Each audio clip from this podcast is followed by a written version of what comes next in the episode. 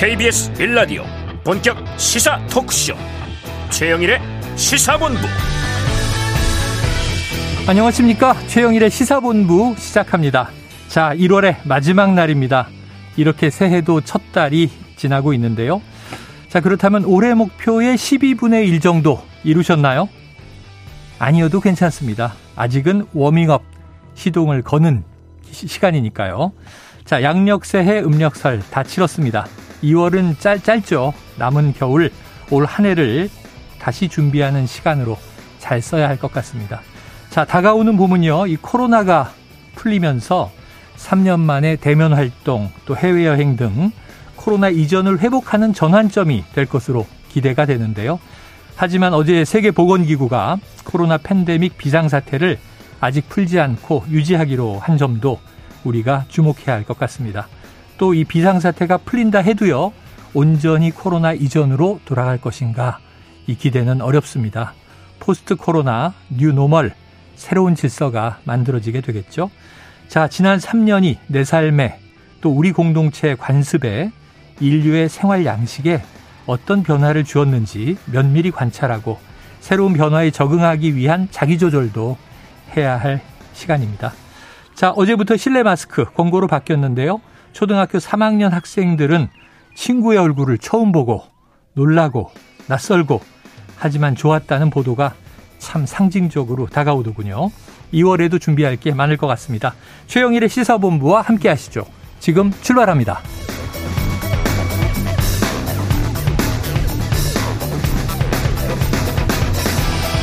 네, 1부에는요, 오늘의 핵심 뉴스를 한입에 정리해드리는 한입뉴스 기다리고 있고요. 2부는 화제의 인터넷 뉴스를 다뤄보는 스트릿 뉴스 파이터, 그리고 정치권 취재 뒷이야기를 들어보는 불사조 기자단, 그리고 IT본부가 준비되어 있습니다. 자, 1부 마지막에 들려드리는 노래가 있습니다. 디저트송 신청 늘 기다리고 있으니까요. 오늘 꼭 듣고 싶은 노래가 있으시면 문자 샵 9730으로 자유롭게 신청해 주시면 됩니다. 짧은 문자 50원, 긴 문자 100원이고요. 자, 오늘의 디저트송 선정되신 청취자께는 저희가 치킨 쿠폰을 보내드리고 있습니다. 자, 오늘도 많은 참여 부탁드립니다.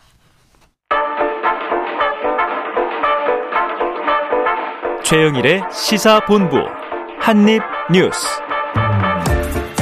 네, 오늘의 핵심 뉴스를 한입에 정리해 드립니다. 한입 뉴스 박정호 오마이뉴스 기자, 헬마우스 임경빈 시사평론가와 함께 한입뉴스를 시작해 봅니다. 두 분 어서 오세요. 안녕하십니까. 자, 기다리던 속보가 하나 나왔는데, 자, 지금 38 전당대회를 향해 달리고 있는 국민의힘. 자, 유승민 전 의원이 전당대회에 출마하지 않겠다. 밝힌 겁니까? 네, 유 전 의원이 자신의 페이스북에 글을 남겼는데요. 네. 충분히 생각했고 아무 의미가 없다는 결론이다. 어. 당대표 선거에 출마하지 않겠다. 네. 이렇게 밝혔습니다. 아, 그러면서 인내하면서 때를 기다리겠다. 오직 민심만 보고 새로운 길을 개척해 나가겠다. 음. 또 폭정을 막고 민주공화정을 지키는 소명을 다하겠다. 우리 정치의 변화와 혁신을 원하시는 시민들과 함께하겠다. 아, 이런 아, 자신의 생각도 밝혀놨는데요. 네.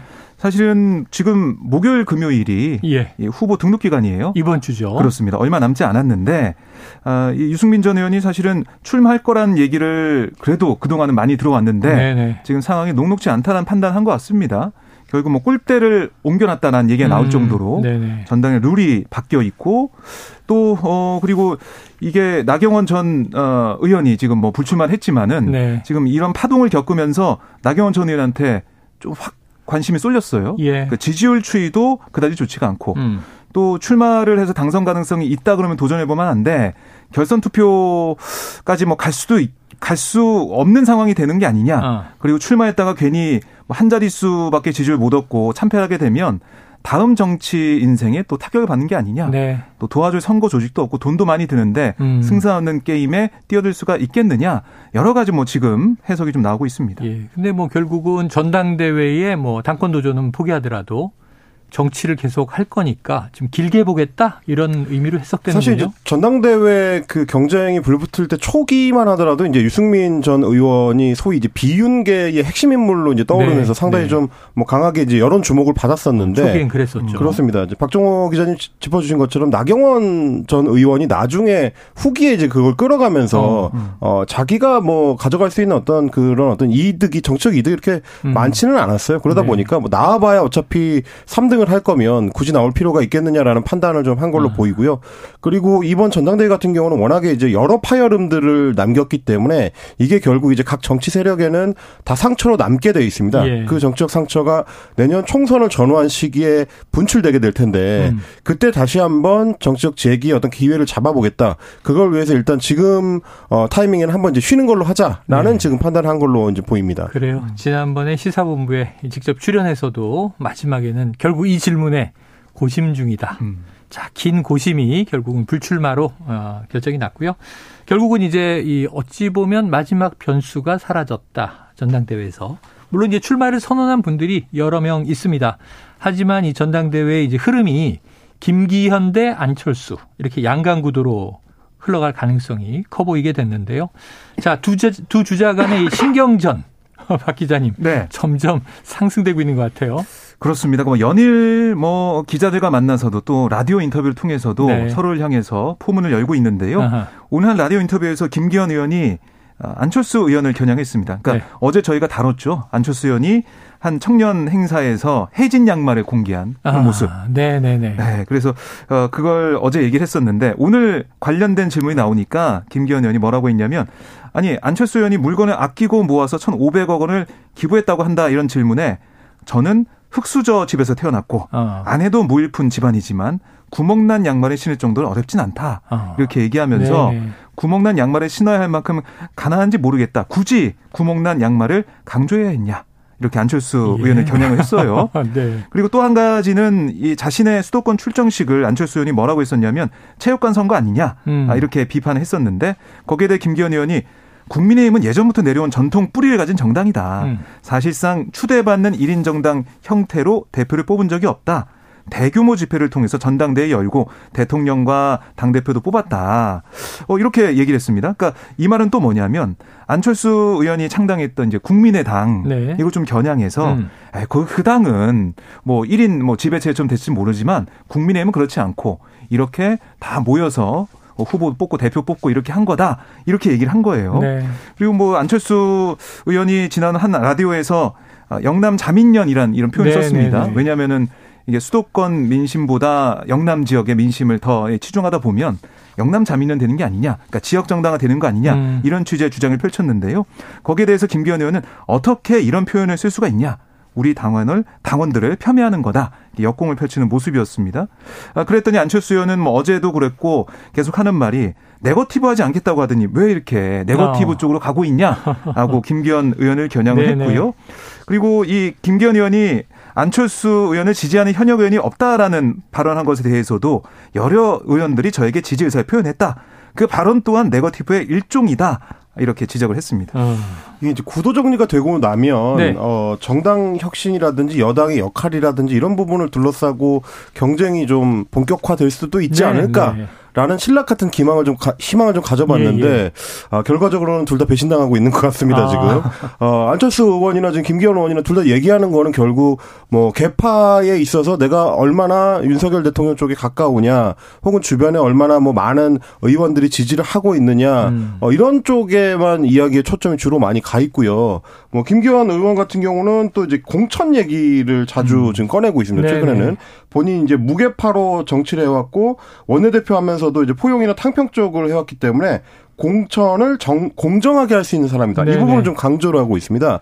어, 이제 안철수 의원이 대선 주자이기 때문에 음. 아마 당대표가 되고 나면 공천할 때도 자기 사람 심는데 이제 신, 신경을 쓸 수밖에 없을 거다. 네. 이런 쪽을 강조하려는 걸로 보이는데 음. 결국은 이번 전당대회라는 게 여당의 역할이라든지 앞으로 어떻게 정부를 보조해서 성공적인 정부를 할 수 있도록 이제 만들 건지 이런 쪽에 네. 고민이 있다기보다는 내년 총선 때 누구한테 잘 보여야 공 공천 받을 수 있을지 이런 걸 의원들한테 어, 어떻게 보면 이제 강요하는 네. 듯한 종용하는 듯한 모습으로 이제 펼쳐지는 양상이라서 지켜보는 국민들 입장에서는 이게 지금 여당의 전당대로서 건강한 모습이 맞나 음. 다시 한번 더 회의감이 들게 되는 것 같습니다. 자 이번 주로 구도 정리가 다 되는 거니까요. 양강 구도로 이제 확정이라 한다면 두 사람의 그럼 양강 두 사람이 지금 이제 임평론가 얘기처럼 비전 경쟁을 하면서 집권 음. 여당은 음. 앞으로 어떤 방향으로 나라를 이끌겠다.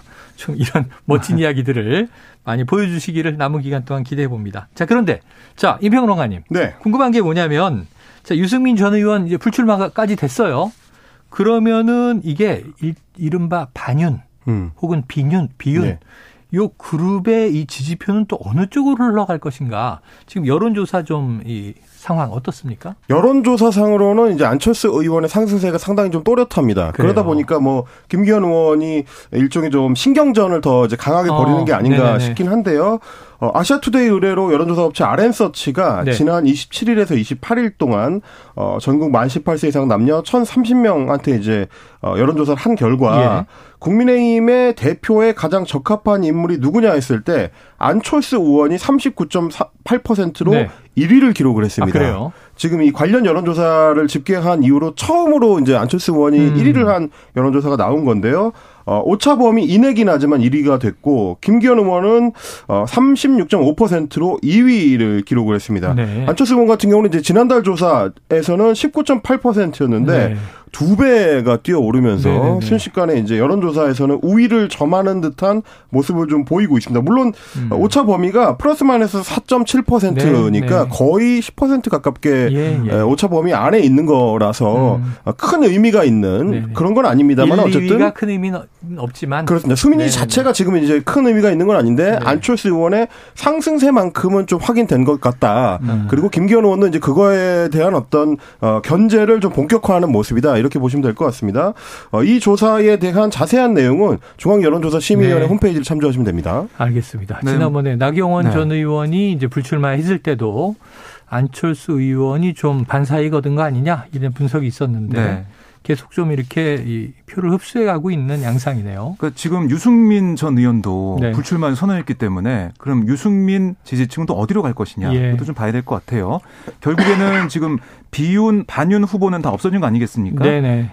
안철수 의원한테 뭐이 비윤 반윤 이 표들이 어. 가지 않겠냐 이런 얘기가 정치권에서 좀 많이 나오고 있는 네네네. 상황인데 그게 여론조사에 어떻게 좀 나타날지 네. 추이를 좀 봐야겠습니다. 알겠습니다. 자 다음 이슈로 넘어가 보겠습니다.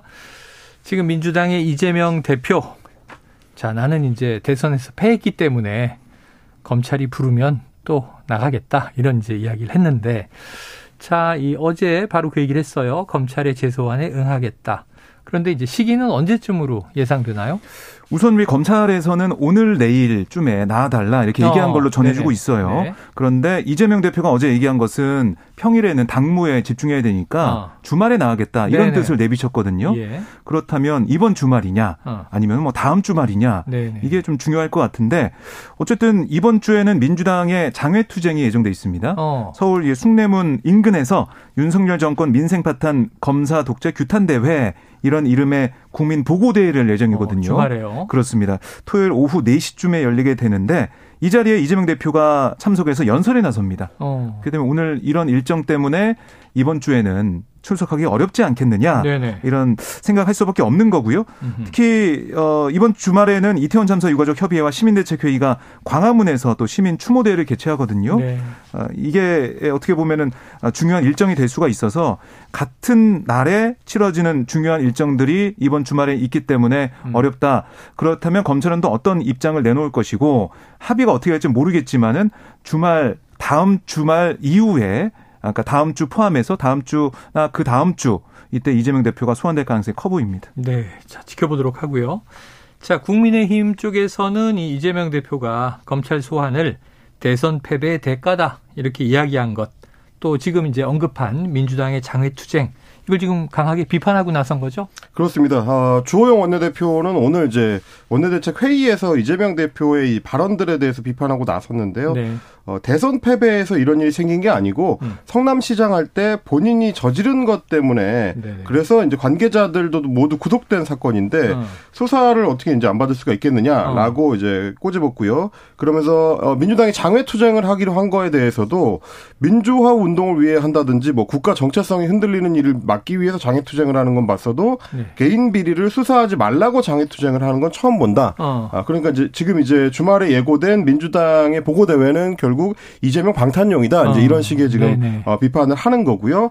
그리고 사실 이제 민주당 당내에서도 좀 의견들은 좀 엇갈리는 것 같습니다. 음. 뭐 이번 이제 장애투쟁에 대해서 정성호 의원 뭐 음. 친명계의 이제 좌장이라고도 이제 꼽히는데 지속적으로 국회에서 박, 국회 밖에서 싸우는 거는 바람직하지는 않다. 음. 뭐 이렇게 얘기를 했는데 뭐 이게 이제 일회, 일회성이 될지 뭐 정례화가 될지는 모르겠습니다만은 지금 시기에는 이제 전체적으로 민생 관련한 이슈가 어, 윤석열 정권에 상당히 좀 여론 부담으로 돌아가고 있는 상황이라서 네. 타이밍이 지금 타이밍이 좋으냐 뭐 이거에 대해서는 민주당 당내에서도 좀 갈등이 좀 어, 있는 것 같습니다. 의견이 분분하다. 이 상황을 더 지켜봐야 될 것 같습니다.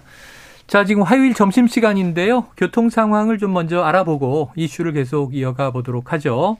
교통정보센터의 유하영 리포터 나와주세요. 네, 이 시각 교통정보입니다. 점심시간인 만큼 도로 위로 교통량이 많진 않지만 돌발 구간은 주의하셔야겠습니다. 서울 시내에서는 청담대교 북단 연결로 영동대교에서 청담대교 방면 2차로에서 사고 났습니다. 성수대교부터 밀리고요. 올림픽대로 하남 쪽으론 동작대교 부근 4차로에서 공사하면서 노량진 수산시장부터 막힙니다. 경부고속도로 서울 방향은 여전히 서울 진입이 어렵습니다. 달래내에서 반포까지 정체고요. 반대 부산 쪽으로도 한남에서 서초까지만 속도를 줄입니다. 한편 남해고속도로 순천 방향 창원 2터널 부근 정체는 사고 때문인데요. 지금은 사고가 처리가 되면서 정체가 조금씩 풀려가고 있습니다. KBS 교통정보센터였습니다.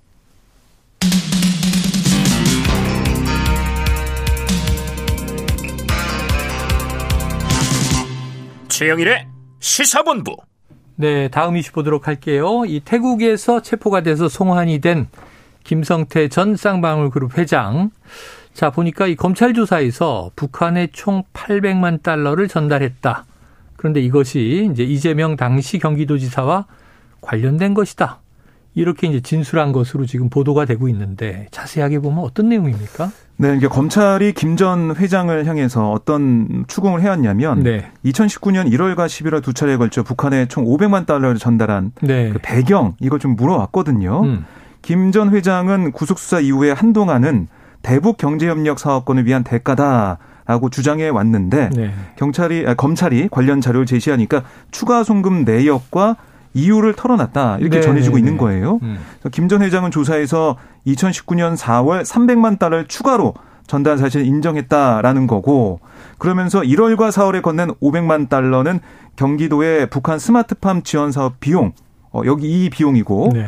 11월에 건넨 300만 달러는 당시 도지사였던 이재명 대표의 방북을 위한 비용이다. 어. 이런 취지의 진술을 내놨다는 네네. 건데 아, 그러니까 이 게 어떻게 된 거냐면 이화영 전 경기도 평화부지사 네. 쌍방울 그룹으로부터 억대 금품을 수사한 혐의로 구속 기소가 돼 있는데 음. 2018년 북한과의 교류협력 사업 합의를 발표하면서 도지사의 연내 방북 가능성도 함께 밝혔었어요. 네네. 그래서 실제로 2019년 5월 경기도가 북한의 방북 초청을 요청하는 공문을 보낸 걸로 전해졌는데 어.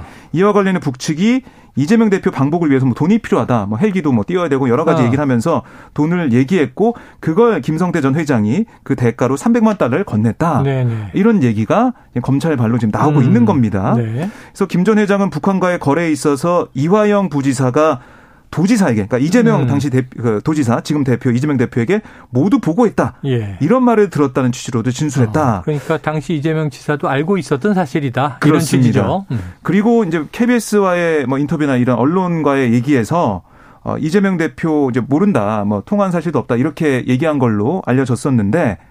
아, 이화영 부지사가 도지사와 전화 통화를 하면서 나를 바꿔줬다. 그러니까 이재명 대표의 통화한 사실도 인정을 했습니다. 네. 그래서 검찰은 김 전 회장의 이런 진술을 토대로 대북 송금 규모와 배경을 좀 보다 구체화하는 그런 모습을 좀 보이는 것 같고요. 쌍방울이 어떤 이유에서 경기도를 대신에 거액을 건넨 건지 이것도 밝혀가겠다 이런 얘기가 나오고 있습니다. 네, 알겠습니다. 결국 이제 이 사안에서 핵심 연결고리가 음. 되는 건 이제 이, 이화영 경기도 평화부지사가 평화부지사. 어, 네. 그렇습니다. 이렇게 될 것 같은데 그러니까 아마 이제 이화영 부지사 같은 경우는 중간에 쌍방울의 이제 사회이사를 지내면서 뭐 네네네. 법인카드를 받아서 사용했다는 의혹 관련해 가지고 지금 구속이 그렇죠, 돼 있는 상황이고 그렇죠. 그러니까 상당히 이제 쌍방울하고 이제 밀착된 상황에서 어 대북 정책을 이제 추진할 때 본인이 이제 키를 음. 쥐고 움직인 것 같습니다. 그러면 결국 이제 검찰에서 지금 나오고 있는 증언들을 이제 확정적으로 이제 이재명 대표를 향하게 하려면 네. 이화영 전 평화부지사가 얼마만큼의 역할을 실제로 했고 어. 그게 이제 이재명 대표 대표와 협의가 된 것이었는지 네, 네. 그러니까 보고를 통해서 이재명 대표도 그 당시 이제 경기도지사도 충분히 숙지를 한 상태에서 이런 사업들이 추진이 된 건지 음. 이런 구체적인 내용들이 조금 더 이제 드러나야 될 것 같은데요.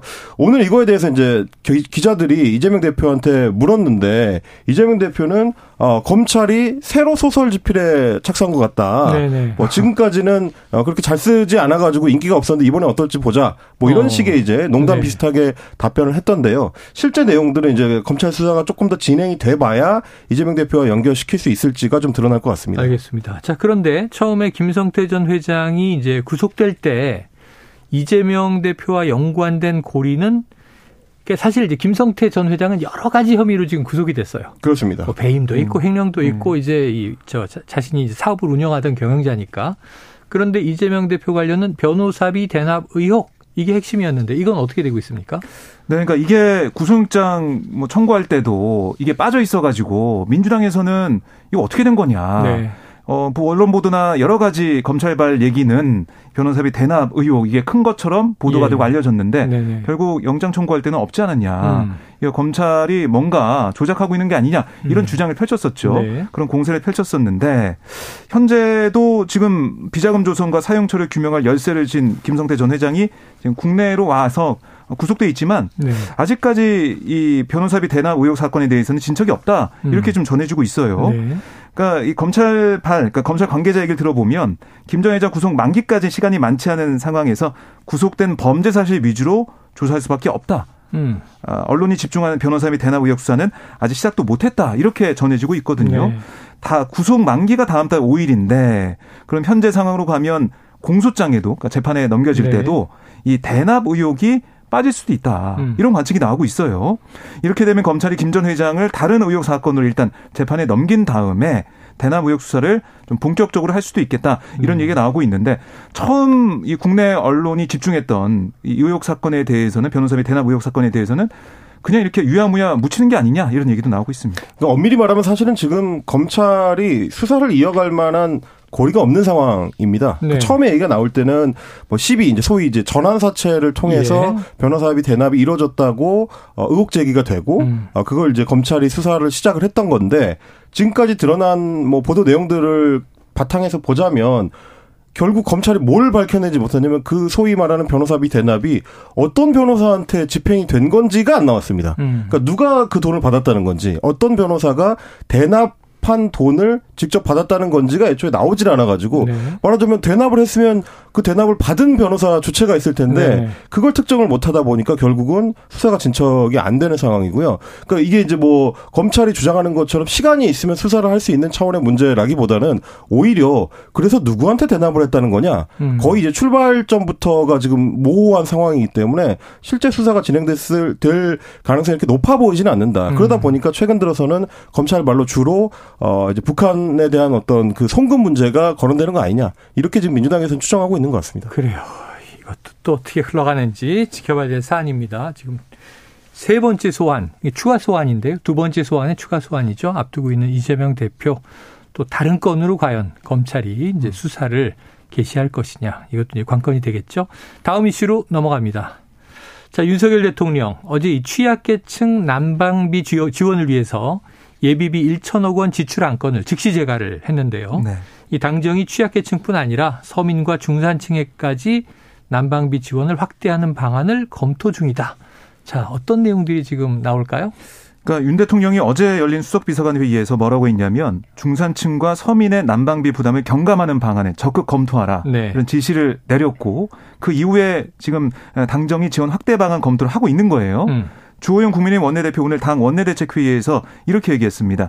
윤석열 대통령이 난방비 급등과 관련해 중산층 지원책도 강구해 보라고 지시했다. 네. 원래 내일 모레 당정 협의회가 준비돼 있었지만 정부 측 준비가 좀 미흡한 것 같아서 미루려고 한다 이렇게 얘기를 했습니다. 네. 그러니까 당정 협의를 통해서 좀 심도 있게 논의해 보겠다 아, 이런 거고 한편으로는 정부 측에서 준비가 좀 미흡하다 이런 얘기한 것으로 보면 음. 좀 주호영 원내대표가 국민의힘 입장에서도 좀 이 상황이 좀 답답한 게 아닌가 네, 네. 이런 저는 느낌도 들더라고요. 어쨌든 정부는 이 취약계층 난방비 지원 대책을 마련을 하는 상황에서 국무회의도 어제 하루 일찍 열려서 네. 어, 천억의 예비 지출 안건이 제가가 되고 긴급 처방에 나섰지만 지금 뭐 2월에도 난방비 요금이 급등할 게 뭐 이건 뭐 네, 정해진 네. 수순이죠.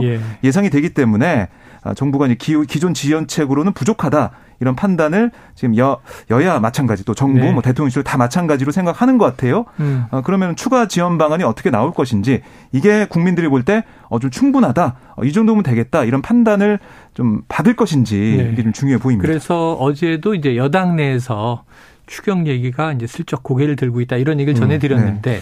자 그런데 이른바 이 난방비 폭탄 논란 때문에 이 민주당이 주장한 게 이런 거죠. 횡재세라는 게 나왔었잖아요. 지난해 고유가 덕에 수익을 막대하게 챙긴 정유사 임직원들에게 성과급을 많이 뿌렸는데 네. 이들에게 오히려 횡재세를 이제 부과해야 되는 거 아니냐 하는 주장이 제기됐단 말이죠. 근데 이게 횡재세는 이미 세계적인 추세다 이런 주장도 있고 음. 이거 반시장적인 법이다 이런 또 반론도 있는데 임평론가님이 한번 정리를 좀 해주시죠. 어, 뭐 사실 이제 횡재세 자체는 세법이라는 게 이제 국회에서 음. 여야가 합의를 해서 도입을 하기로 네네. 하고 입법이 되면은 뭐 도입이 되는 거니까요. 시행되는 거니까요. 그렇습니다. 그 자체가 뭐 반시장적이다 아니다는 의회의 어떤 그 여론 형성 과정에 달려 있는 것이지 네. 뭐 그걸 규, 이, 지금 이제 아직 시행하지도 않은 제도를 네. 이제 규정할 수 있는 문제는 아닐 것 같고 다만 이 횡재세라는 얘기가 어, 우리한테서 처음 나온 얘기는 아니고 네. 누구보다도 이제 뭐 자본시장에 민감하다고 하는 미국에서 음. 바이든 대 통령의 이제 공약 중에 하나로 이제 처음에 거론되기도 했었던 부유세 이렇게 나왔죠. 그렇습니다. 이제 뭐 그런 제도고요. 그리고 이제 어, 유럽 같은 경우도 코로나 19 코로나 19로 시민들이 굉장히 좀 힘든 상황에서도 고유가가 유지가 되면서 네. 정유 기업들 중심으로 막대한 이익을 음. 챙겨갔다. 그만큼을 추가 세금으로 이제 걷어내야 그래야 코로나19 기간 동안에 집행했던 예산들을 어느 정도는 좀 회수할 수 있다. 음. 이런 얘기가 유럽 국가들 중심으로 나왔던 거고 실제로 네. 추진되는 사례들도 있긴 합니다. 근데 이제 다만 이게 우리의 경우에 직접적으로 적용이 가능하겠느냐에 네네. 대해서는 다소 좀 논란이 있습니다. 뭐 그래요. 유럽이나 미국처럼 아예 유전을 보유하고 있는 주요 정유사들이 국내에는 없는 상태고 우리는 그렇죠. 이제 해외 투자를 통해서 간접적으로 이제 정유사들이 수익을 얻는 구조기 때문에 음. 유럽이나 미국하고는 다소 사정이 다르다는 어, 분석도 있고요. 또 하나는 이게 결국은 자칫하면 법인세에다가 추가로 세금을 또 걷는 이중과세가 될 수도 있다는 논란도 있어서 음. 입법 과정 자체가 매끄럽 어떻게 이루어질 것인지에 대해서는 다소 회의적입니다만은 네. 그러면 어찌 됐든지 간에 만약에 에너지 비용에 대해서 이제 서민 지원 정책을 펴게 되면 재원이 필요하게 될 텐데 어디서 나올 거냐는 음. 논란은 남게 됩니다. 지금 음. 여당에서도 어, 결국 이제 일종의 이제 보편 지원을 어, 하겠다는 의지에서 이제 중산층이라는 단어를 대통령이 꺼낸 거고 음. 그걸 여당 지도부도 이제 받아 아는 건데요. 그러면 재원은 어디서 가져올 거냐? 그러면 국채를 발행해서 어, 국가 빚을 추가로 내거나 추경을 할 거냐? 아니면 세금을 추가로 건넬 수밖에 없는 거라 음. 이게 이제 논의가 진행될수록 여야가 서로 셈법이 좀 복잡해질 네. 수밖에 네. 없다. 여당이 지금 어, 단호하게 얘기하는 것처럼 건전 재정 하에서는 어, 에너지 지원 정책을 펴기가 쉽지 않다. 음. 고민들이 좀 많을 것 같은 생각이 듭니다. 네. 제가 좀 흥미롭게 보는 외신은요. 바이든 대통령이 이제 초부유세는 시행이 쉽지 않아서 공약으로만 나오고 실행은 안 되고 있는데 실제 미국의 초부자들은 우리는 수익이 너무 많이 났다. 음. 특히 코로나19 과정의 양극화가 심해졌다. 네. 제발 좀 우리 재산을 세금으로 걷어가시오라고 호소하고 있다는 기사도 있거든요. 아, 참 이게 어떻게 되는 건지. 다만 이제 지금 그 난방비 관련해 가지고 정부가 다소 이제 허둥지둥 하는 것 같은 모습을 보여주는 거는 사실입니다. 네. 저희가 이, 이, 이슈가 처음 나왔을 때 소위 이제 난방비 폭탄이라는 명칭으로 예. 저희가 브리핑을 통해서 처음 전달을 드릴 때도 취약계층 지원만으로는 충분하지 않을 것이다. 음. 이번 경우에는 워낙 보편적으로 난방비 요금이 대폭 상승했기 때문에 네. 어 이게 논의가 보편 지원 쪽으로 기울 수밖에 없을 것이다 예측을 해드린 바가 있었는데 음. 결국 그쪽으로 옮겨가는 지금 추세를 보여주고 있습니다. 일단 민주당은 80%까지 국민 80%까지 보편 지원을 하자는 방안을 이미 내놓은 상태이기 때문에 네. 여당이 좀 끌려가는 모양새가 되는 초반 형국입니다. 알겠습니다. 자 다음 이슈로 가봅니다. 옌스 스톨텐베르그 이 나토 사무총장인데요. 우리나라를 어, 찾았습니다. 방한을 했고요. 윤석열 대통령을 접견했는데 자 박 기자님, 네. 나토 사무총장과 우리 대통령 어떤 이야기들이 오갔습니까? 네, 지금 윤 대통령이 어제 한 얘기는 이 나토와의 어떻게 보면 협력을 늘려가겠다 네네. 아, 이렇게 강조를 했는데요. 네.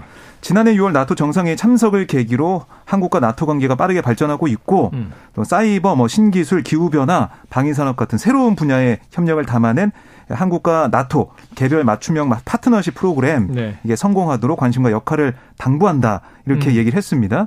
아울러 인도 태평양 전략을 소개하면서 이 전략 자유와 인권의 가치 또 연대 위에 법치와 국제적 규범을 중시한다는 점에서 나토와 공통 분모가 많다 음. 이렇게 또 언급을 했고 어, 북한이 핵미사일 능력을 고도화하면서 도발 수위를 높이는 그런 상황인데 북한의 무모한 도발 의지를 꺾기 위해서 적극적인 역할을 좀 지속해달라라고도 당부를 했습니다. 네. 아, 스톨덴베르그 사무총장도 어, 이 우리나라의 인도태평양 전략을 높이 평가하면서 어, 한 나토 간의 여러 가지 협력 확대를 위해 노력하겠다라고 얘기를 했고 또 우크라이나 전쟁 상황을 설명하면서 음. 어, 우리 정부의 지속적인 지원에 감사의 뜻을 표했고 또 무력 침공이 용인된다는 그릇된 메시지가 국제사회에 각인되지 않도록 해야 된다.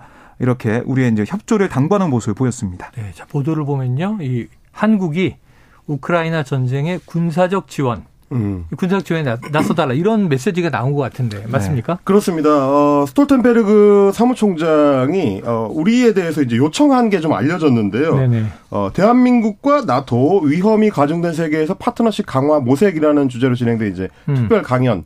어, 여기서 한국이 우크라이나에 대해서 경제 지원을 했다는 거에 대해서는 사의를 표하면서도 동시에 네, 네. 한국이 군사적 지원이라는 특정한 문제에 나설 것을 촉구한다라고 어허. 요청을 한 겁니다. 예. 그러니까 뭐 이렇게 되면 이제 사실 교환 가치 측면에서 봤을 때 우리가 좀 손해를 보는 셈이 되는 네네. 건데요. 네. 나토 입장에서는 어차피 이제 동북아 정세에 직접 가담할 수 있는 어떤 상황은 아니기 때문에 국대서양 조약기구잖아요. 그렇습니다. 뭐 자체가 물리적 거리가 워낙 멀기 때문에 네네. 뭐 북한 핵 문제에 대해서 원론적인 입장만 표해주면 우리 입장에서는 받을 거 받은 게 되는 셈인데 네. 나토 입장에서 지금 요구하고 있는 우크라이나에 대한 군사적 지원은 우리는 음. 굉장히 좀 곤란한 네. 사안입니다. 그렇죠. 러시아와의 그렇죠. 관계 문제도 있고 어, 직접적으로 뭐 이게 공격 무기를 지원했을 때는 또 다른 문제들이 네, 추가로 네. 파생될 수 있기 그렇죠. 때문에 사실은 꺼내고 싶지 않은 얘기 중에 하나인데 음. 나토 입장에서는 왔을 때 결국 이제 한국을 압박할 수 있는 카드로 예. 활용한 셈이 돼버려서 우리가 이제 나토와의 관계 강화를 하는 건 어, 미국한테는 좋을 수 있지만 네. 중장기적으로 결국 한국이나 한반도 상황에 도움이 되는 것이냐 이 부분에 대해서는 역시 좀 고민이 필요한 네. 지점이 있다 그런 생각을 또 하게 되는 그래요. 거죠. 참 어렵게 이제 독일과 미국이 전차 지원을 우크라이나에 하기로 했는데. 음. 제렌스키 대통령은 바로 항공기, 전투기도 지원해달라, 네. 미사일도 지원해달라, 이렇게 돼가지고, 바이든 대통령이 최근에 F-16 지원하느냐, 전투기 말이죠. 노! 또 이렇게 답변을 한 외신도 있습니다. 공격 무기를 지원한다, 군사적 지원을 한다. 이건 굉장히 좀 위험한 문제이기 때문에 정말 신중한 검토가 필요하고요. 안 하면 좋겠다 하는 생각을 해봅니다. 자, 이 우리나라 아, 이 경제 성장률 전망치 이 국제통화기금 IMF가요, 이 올해 세계 경제 성장률은 좀 올렸습니다. 0.2% 포인트를 이제 상향했는데 우리나라의 경제 성장률 예상은 0.3% 포인트를 내렸다. 그만큼 좀 어렵 어렵다. 지금 삼성전자의 영업이익이 대폭 감소했다는 기사도 있죠. 자, 오늘 한입뉴스 여기까지 정리하겠습니다. 박정호 기자, 임경빈 평론가 수고하셨습니다. 고맙습니다. 고맙습니다. 자, 오늘의 디저트송은요. 청취자 1323님께서 1월 10, 1월 31일이니 가사에 1월 31일이 들어가는 이 노래 들어야죠. 사랑하게 될 줄 알았어.